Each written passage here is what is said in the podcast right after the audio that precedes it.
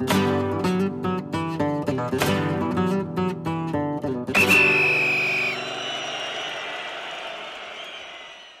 さんこんにちは。ペリオディスタ小沢です、えー、今回も、えー、ラリーガ勢のチャンピオンズリーグ準々決勝の一つのカードを、えー、現時点で、えー、占ってみたいと思います、えー、マンチェスターシティとアトレシコ・デ・マドリーについてお話ししたいと思います。はい、えー、まずは現時点での両チームの、えー、ファーストレグに向けた予想のフォーメーション図をちょっと出しておきますけれども、えー、左ホームの、えーまあ、青で作らせていただきましたマンチェスターシティですけれども、えーまあ、この試合までですよね、ファーストレグまでカイル・ウォーカーが出場停止ということで、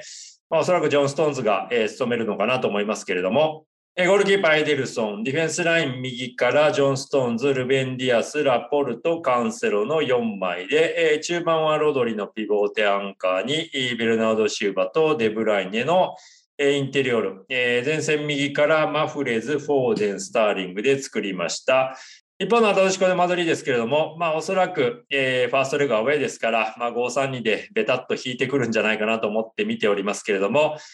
えー、ゴールキーパーオブラク、えー、ディフェンスライン5枚で言うと、右からマルコス・ジョレンテ、サビッチ、ヒメネス、ヘイニウド、レナン・ロディの5枚と、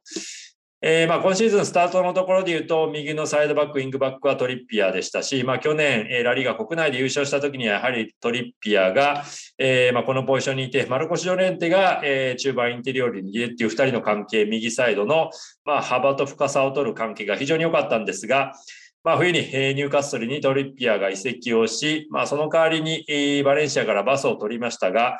え、移籍直後の試合で、え、まあ、怪我をしてしまいましたので、え、まあ、ここ最近で言うと、サイドバックも、え、ウィングバックもマルコス・ジョレンテが務めてますと。まあ、ブルサリコもいるんですけれども、まあ、基本的にはこういうビッグゲームでは、え、マルコス・ジョレンテが務めることになるでしょう。まあ、フォーバックにしたとしても、えー、右のサイドバックはジョレンテが務めると思います。まあ、個人的にはスペイン代表でもマルコス・ジョレンテ、右のサイドバックの、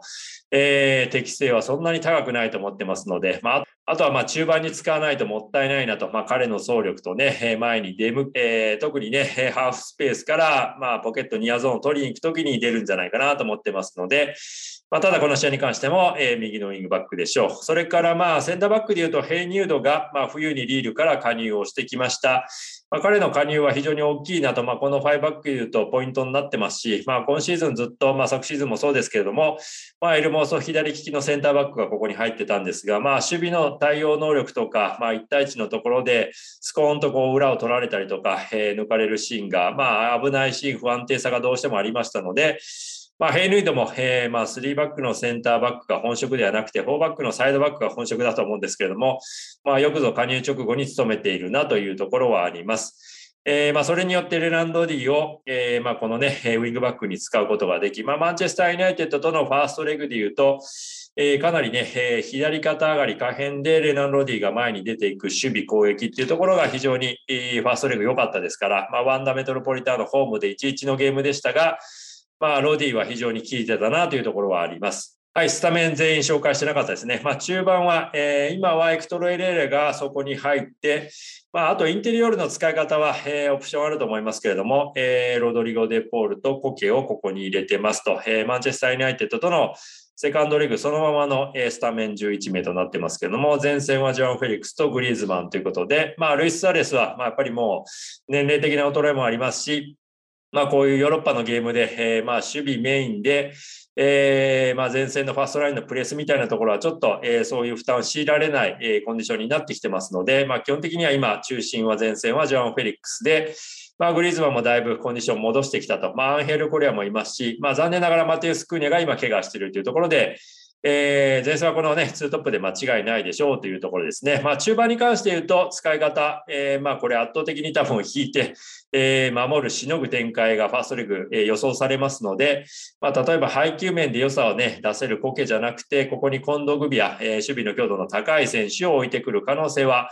えー、あるかなと思って見ております。まあ、試合に関しては、まあ、アトレシカ・ド・マドリーが間違いなく、まあ、ミドルサードどころか、まあ、自陣、えー、ペナルティエリア付近で5バック多分設定すると思うので、まあ、かなり低重心の5-3-2になるんじゃないかなと思いますし、まあ、もしかすると、えー、スタートのところでグリズマンも落とす5-4-1の、えー、守備陣形もあり得るかなと思って見てますし、マンチェスター・ユナイテッド戦では、えー、前半の早いタイミングで、まあ、20分ぐらいで早くもグリズマンを下ろして5-4-1にしましたので、えー、まあ、マンチェスターシティが相手ですから、えー、そもそもハイプレスもね、そんなにアトリシコでマドリーとしては今シーズン、えー、なかなか繰り出せないような、えー、守備になってますので、まあ、低く重く引き込む守備をすることは間違いないと。まあ、その時に5-3-2なのか、えー、5-4-1なのかというところのオプションはあると思いますけれども、まあ、5-3-2想定で、えー、入るとすると、まあ、基本的にはマンチェスターシティのディフェンスライン4バックはいずれも、えー、ほぼノーストレスでプレッシャーを受けることなく配球できると思いますので、まあ、このボール循環に関して言うと、まあ、難なく圧を受けることなく、まあ、かなりクリーンな、えビルドアップができるんじゃないかなと思いますので、まあ、その時に、まあ、多分、えー、アトレティコ・デ・マドリーのツートップが、まあ、ロドリを消しながら、えー、まあ、守備をすると思いますので、中央を締めながらですね。まあ、ですので、まあ、ツートップの脇から、えー、サイドバックがマンチェスターシティの、まあ、ストーンズ、カンセロあたりが、えー、ボールを保持して、えー、敵陣に入っていく前進するっていうような構図が、えー、目に浮かびますけれども、まあ、その時に基本的に、えー、まあ、アトレティコ・デ・マドリーの守り方として、まあ、5バックをあまり崩さずに、えー、中盤の、えー、インテリオールの選手がこういうところに出ていくような守備をしますので、まあ、そうなると、えー、このエレーラの脇のポイントがね、多少空いてくると思いますから、まあ、そこをうまく循環を使って、前向きを作って、えー、うまく、えー、ライン間で、えー、攻めていくというところがマンチェスターシティの攻撃かなと思いますし、まあ、もちろん循環の仕方としてね、えーまあ、こういう張った選手に対しての、まあ、ベルナード・シブラのような選手への、えー、斜めのパス、えーまあ、ここはデブライネも落とせますし、まあ、多彩な本当にマンチェスターシティは攻撃ができるので、まあ、もしかすると本当にベタ引きで541であまり崩したくないアトリシコ・ド・マドリードが、まあ、とにかく54の2ラインを徹底的に自陣の前に置いてしまうスペースを消してしまうというような守備になるかもしれませんが、まあ、そういう守備を、えー、ドン引きある意味されてもマンチェスターシティはそういう中でもしっかりとね人を動かしながら、えー、それからまあ攻撃でいうとこういう奥のところをねポケットニアゾーンをしっかりと攻略しながら攻め込むことができるので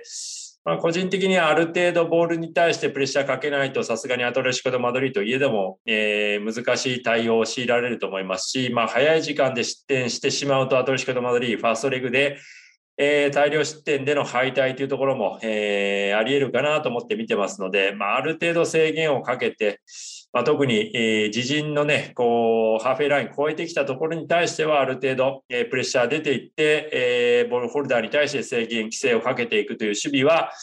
えー、マストかなと思って見てますけれども、どうなりますやらと。まあ、ただ、き込んだ時の、えー、まあ、クロス対応はマンチェスター・ユナイテッド戦なんかでいうと落ち着いて見られるようになってましたので、まあ、そこは、えー、この3センターバックの、えー、まあ、安定感、それから高さ、それからまあオブラックも含めた、え、ハイボールへの対応というところは、まあ、だいぶ改善が見えてきてますので、えー、まあ攻めで詰まってしまって、まあ、マンチェスターシティなんで、アーリークロスを打ち込んでいくことは、まあ、高さのあるフォワードがいるわけでもないですし、まあ、センターフォワードがそもそもいないようなチームですから、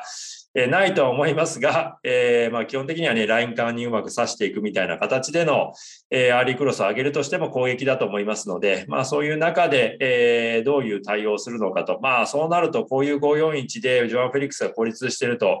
まあ、基本クリアしてジョアン・フェリックスを収めてくれと言っても、やっぱりしっかりと、まあルベン・ディアス、ラポルト、ロドリあたりで、えー、ジョアン・フェリックスを多分ね、えーまあ、囲い込んですぐに即時奪還してくると思うので、まあ、アトシカド・マドリーも常に自陣の深い位置で守備ばっかりしていると難しい試合になると思いますし、まあ、非常にシミオネ監督の勇気というか、まあ、ゲームプランを思い切った前向きのアクションの、えー、ゲームプランが望まれる試合になるんでしょうけれども、まあ、前に出ていけば 出ていけばで、えー、マンチェスターシティに裏返されるので、まあ、そこは非常に難しいバランス感覚をね、えー、求められることになると思いますけれども、まあ、いずれにせよ、え、ボールを持つマンチェスターシティに対して、アトレシコでマドリーがしっかりと、え、ブロックを作って、まあ、5-3-2なのか5-4-1なのか分かりませんが、まあ、あまりミドルゾーンどころか、まあ、基本的にはディフェンシブサード、えー、ゴール前で、えー、ペナルティエリア付近で、えー、5453の、えー、2ブロックをね、しっかりと作って、えー、守備をすると。まあ、ある意味、マンチェスターシティ側からすると、ドン引きの守備をしてくるというような、えー、ファーストレグの入り、えー、序盤の展開になるんじゃないかなと予想しております。ということで、えー、こちらの楽しみなカードもまた直前になったらね、扱いたいと思いますし、まあ、もちろん、えー、私、ラリーガ勢推しですので、アトレシコ・デ・マドリーの勝ち上がり、ヘイベスト4入りを、えー、願いながら応援しながら、アウパードレティの姿勢で、